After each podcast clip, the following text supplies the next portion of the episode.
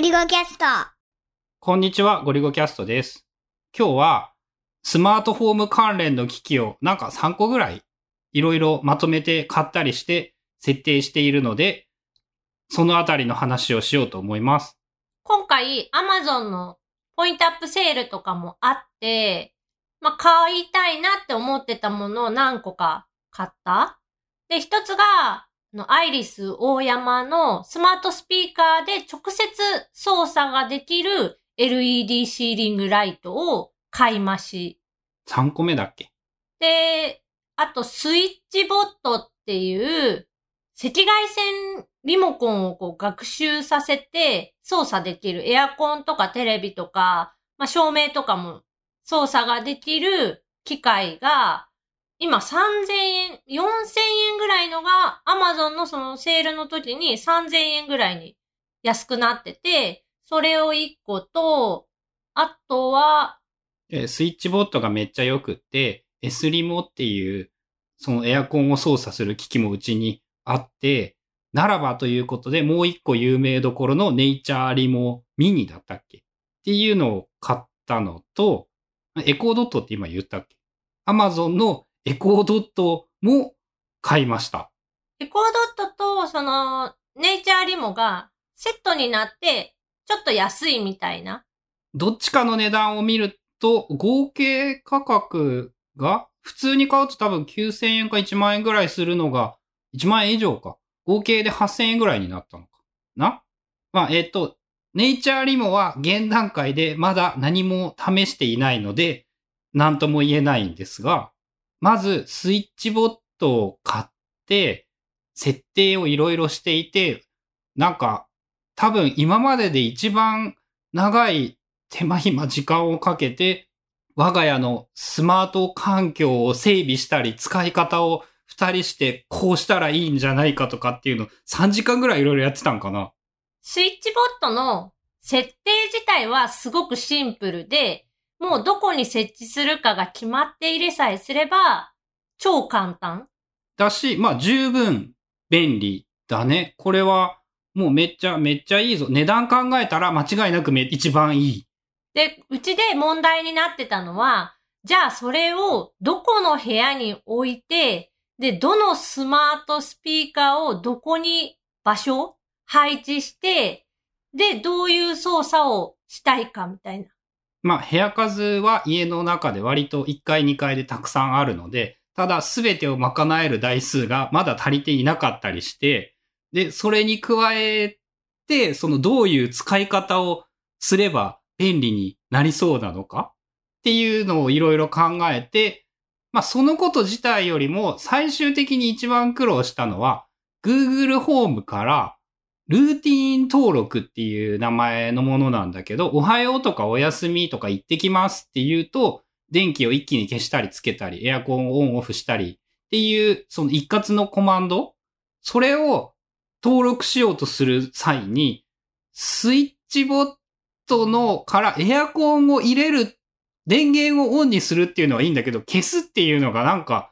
すげえわかりづらいんだよね。エアコンの機種というか、あの、リモコンのボタンの信号の種類とかにもよって結構違ってくるとは思うんだけど、うちのそのエアコンの場合は、スイッチボットで操作するときに、まあ、スイッチボットのアプリを使えば、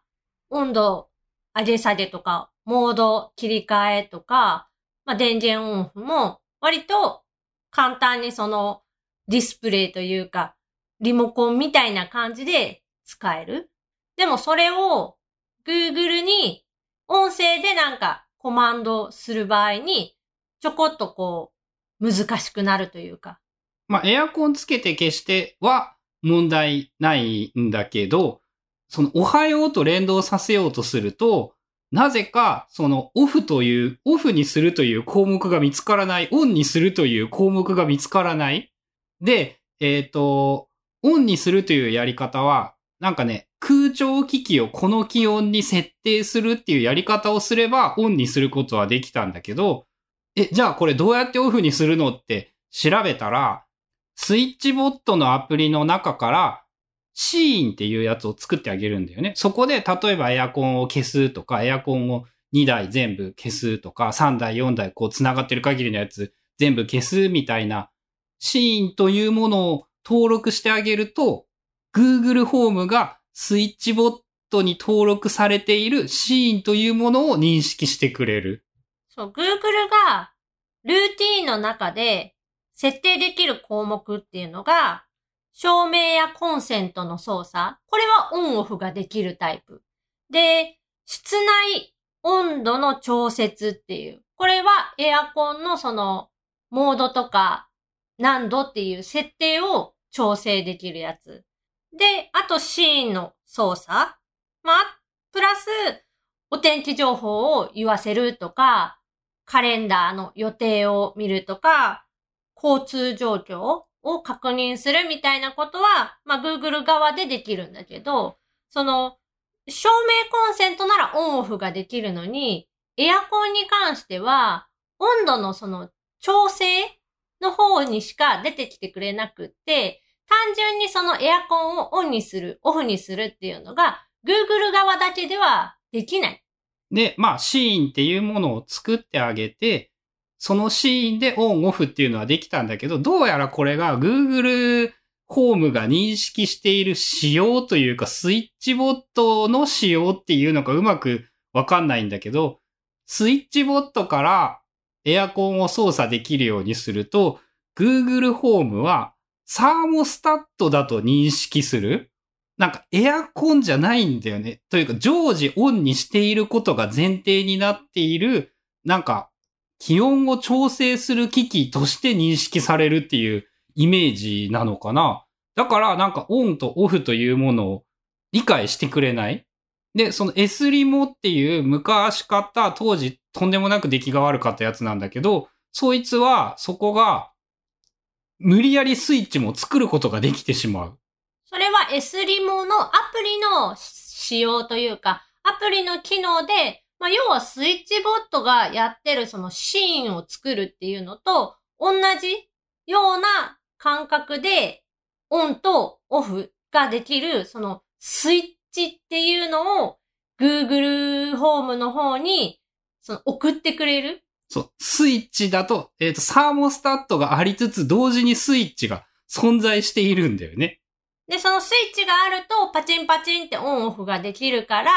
さっき Google のルーティンで登録できるやつで言うと、照明とかコンセントの項目のところに、スイッチが、エアコンのスイッチ、オンする、オフするっていうのが表示されるようになった。そう。でね、まあ、とにかく超絶難しいんだよね。なんで、なのにさ、あの、音声で Google にリビングのエアコンを消してって言えば消せるんだよね。そのくせにおはようお休みには紐付けることができなくって、そういうここまで話した喋っても分かりづらいようなこう困難を経て、ようやくたどり着いてできるようになるみたいな感じで、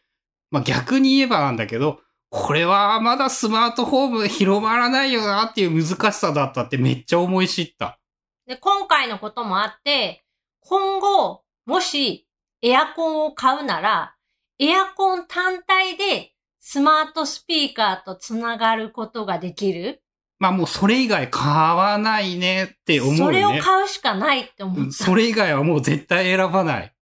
もうあの、難しすぎて死にそうだった。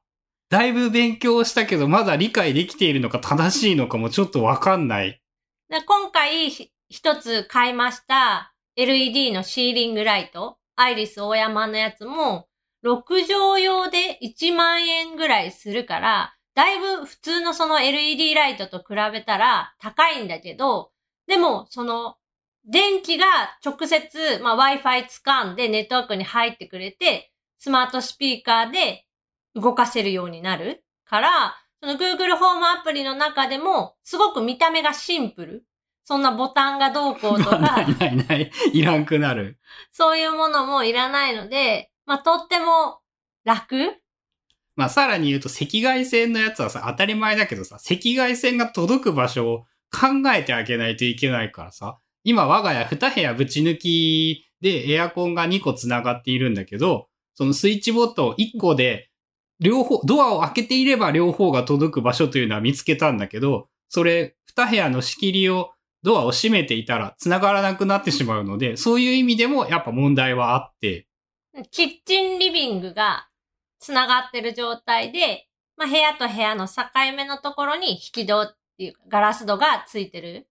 ドアを閉めちゃうと、スイッチボットは、それぞれの部屋に1台ずつ必要っていうことになっちゃう。でも今まあ、お試しの意味もあって、1台しか買ってないから、その1個で両方の部屋のやつを動かすためには、ここならいける、ここ、ここはダメだ、みたいなことを実験しながらやってたら3時間ぐらい経った。まあそうだね。まあとにかくいろんなことを実験し続けて、さらに俺のルーティーンなら、おはようお休みでエアコンが消せるのに、春菜だとエラーが出てできなくなってしまって、もうとにかく面倒だから一回設定全部消して、春菜で全部登録し直して、俺はおはようお休みでエアコンを消すことを諦めるみたいな結論に着地してっていう感じにもなっていて、部屋ごとにやりたいことっていうのが違って、キッチンリビングは、その生活する場所だから、朝起きてきて、おはようって言ったら、電気がパパってついて、まあ今の時期だったらエアコンもつくっていうのをやりたくって、もともと電気の方は2機ともアイリスオーヤンマのスマートスピーカー対応のに変えてたから、おはようでも2個の電気が勝手につくのは前からもうずーっとできてて、まあそこにエアコンが加わって、実際まだ2日3日なんだけど、えーとんでもなく便利になったというのはやっぱ言えるんだけど、そのためには、えー普通は簡単なんだけど、細かいことをやろうとすると結構な苦労をしてしまったっていうところなのかな。キッチンリビングの話で言えば、おはようおやすみ行ってきますで、その全部が連動して、電気2つとエアコン2機が一気にスイッチが入るとか、一気にスイッチがオフになるっていうのはめちゃくちゃ楽になった。さらに、えー仕事部屋のエアコンを10分前にオンにできるっていうのも、なんかめっちゃ幸せになった。この時期やっぱ2階の部屋暑くなるので、朝一にもう部屋に入ったらもわってして、で、前までだったらそこでエアコンピッてつけて、もう一回下に降りてきて、なんか朝のミルクティー入れるとかコーヒー入れるとかっていうことをしてから上がるみたいな。まあ俺はね、耐えていたよ。10分ぐらいで冷えるから、もうここは耐えるっていう感じで耐えていたりとかしていたけど、まあ、そのあたりが今や現実的なお金で、これだけ、これだけ快適になれるっていうのは素晴らしいことなんだけど、やっぱまだまだむずい。今だったら、どっちかに2階のエアコンつけてって言ったら、はい、わかりましたって言って、まあ、ついてるか ついてないかその時点ではわかんないんだけど信、じるしかない。上行ったら、まあ、ついてるから OK かなっていう。あとは、その、扉が確実に閉まっているかどうかっていう。まあ5分10分でその移動するんだったら、まあ空いていてもいいかなと思うけど、それを閉めた、閉めていないまま放置してしまったりするとやばいからね。やばいとは言わんけど、その、まあ、倫理的にも経済的にも良くないからね。我が家の場合、会社にその出勤するっていうのがないので、二人ともが家を開ける出かけることっていうのがまあ、今あの、ご時世もあってほとんどなくなってしまったから、まあ、その帰ってくる前にエアコンをオンにしておくとか、なんか防犯のために何時になったら電気をつけるみたいな、そういうことをやってはないけど、実際もうできるようになったし、玄関の電気なんかに関しては、結構前から日の入りかな？日の入りの時刻になったら、電灯をつけるっていうのをもうプログラムしてあって、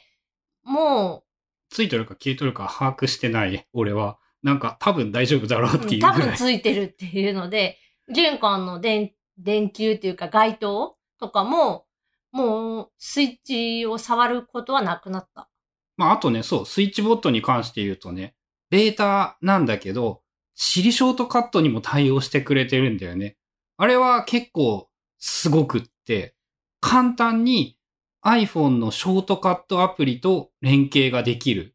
そう、スマートスピーカー対応って、ほとんどが Amazon 系と Google 系。で、時たま LINE クローバーが入ってたりするのもあるっていうぐらいだけど、Siri に対応してるやつって、なんかめちゃくちゃ少なくって。ちなみに難しいのが、えー、Apple のホームキットには対応していなくって、Siri ショートカットからスイッチボットの操作ができるようになるという仕組みなんだよね。それね、最初買うときはあんま分かってなくって、あれ？これ、Apple って書いてあるから、ホームキット対応なんじゃないって思ったら、よく見たら、Siri 対応みたいな。とはいえ、Siri ショートカットに対応した方が個人的には便利なことが、まあ、ホームキットでもできるんだけど、結構多くって、まあ、やらないけど、家出たらエアコン消す。あと、え赤外線の電気とかだがもしあったら、それも消すことを、まあ簡単に、そのショートカットアプリだけでできるので、すごい簡単に家出たら消すとか、あと、えー、NFC タグとも絡めることができる。まあそれ果たしているのかどうかっていうのもまた悩ましいところではあるんだけど、タグをピッてやればエアコンを消すとかっていうこともすることができるようになったり、例えばさ、玄関とかに、その全部電気とエアコンのスイッチを全部オフにするみたいな、その NFC のタグを作っとけば、それを出かけるときにピッてしたら、ああ、それはアナログ動作と連動しやすいね。まあ、行ってきますでもいいんだけど、そっちの方がいいとかはあるかもしれないね。そういうのは面白そあとね、次の Apple Watch で、Apple Watch からショートカットの個別のコマンドを直接操作できるんだよね。そうすると、エアコンを消すっていうのが Apple Watch から本当のワンボタン？Apple Watch をかざして、この1個をピッてやればエアコン消すとかつけるとかっていうのも、まあスイッチボットならできる。という意味でも、割となんかね、今一番期待度が高いって言っていいのかな？多分。う。でもあれって Siri に、普通に、Siri ショートカットに入ってるやつって、音声で実行できるやん？あ、できるできる。そう、だからそれをやってくれると音声でも iPhone からの Siri でもできるから楽なんだよね。それって別に次のその OS じゃなくても今の OS でできるよね。できるできる。その Apple Watch の新しいやつだと、えっ、と、コンプリケーションが作れるから、その、喋らなくてもボタンでいいっていう直感性、直感の良さっていうのか。まあそういうのもあって、まあ、やっぱ難しいのもあるし、それなりにお金もかかるけど、とはいえ、もう、一個人が十分現実的に買える値段で、この程度のことならできるので、スイッチボットは正直安いなと思った。あの、定価で買っても普通に買って4000円しないので、それならちょっと試す価値はあるかなっていう。まあ、あとね、えー、エコードットをなんで買ったかっていうのを話したいんだけど、長いので、それはまた次回にしたいと思います。まあ、主に、スイッチボットが安くてすげえ良かったよって感じなのかな。まあ今のところ、ネイチャーリもまあ、まだ今のところしかい。言ってないからね。えっと、スイッチボットのやつはブログにも書いたので、よかったらゴリゴコムとかで調べてもらうと、そこにも出てくるので、見てみてください。ちゃんとゴリゴコムにはアフィリエイトリンクもあります。な音声で喋っても絶対わからんやろって。まあ、あの、便利だけど難しかったって一言でまとめたら、ということでした。